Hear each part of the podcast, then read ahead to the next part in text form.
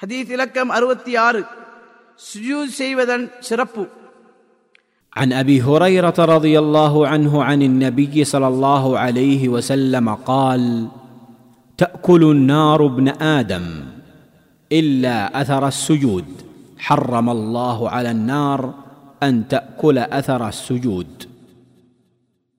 நபி ஸல்லல்லாஹு அலைஹி வஸல்லம் அவர்கள் கூறினார்கள் சுஜூது செய்த இடத்தை தவிர மனித உடம்பின் அனைத்து பகுதியையும் நரா நெருப்பு எரிக்கும். சுஜூதின் அடையாளத்தை எரிக்க அல்லாஹ் நரா நெருப்புக்கு தடை விதித்துள்ளான். அறிவிப்பவர் அபு ஹுரைரா ரதி அல்லாஹான் ஆதாரம் புகாரி முஸ்லிம் இப்னு மாஜா. இவ்வார்த்தை இப்னு மாஜாவிலிருந்து பெறப்பட்டது. அறிவிப்பாளர் பற்றி பதிமூன்றாம் நபிமொழியில் கூறப்பட்டுள்ளது. ஹதீஸிலிருந்து பெறப்பட்ட பாடங்கள். ஒன்று.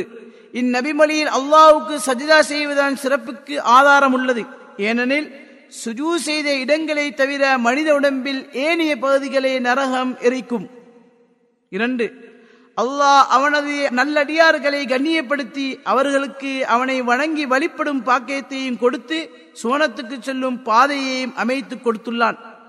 மேலும் அவர்களின் அழகு பிரகாசத்தின் மூலம் ஏனையோரை விட்டும் பிரித்து காட்டியுள்ளான். இந்த பிரகாசம் மர்மையில் அவர்களுடைய சுஜூ செய்த உறுப்புகளில் இருக்கும்.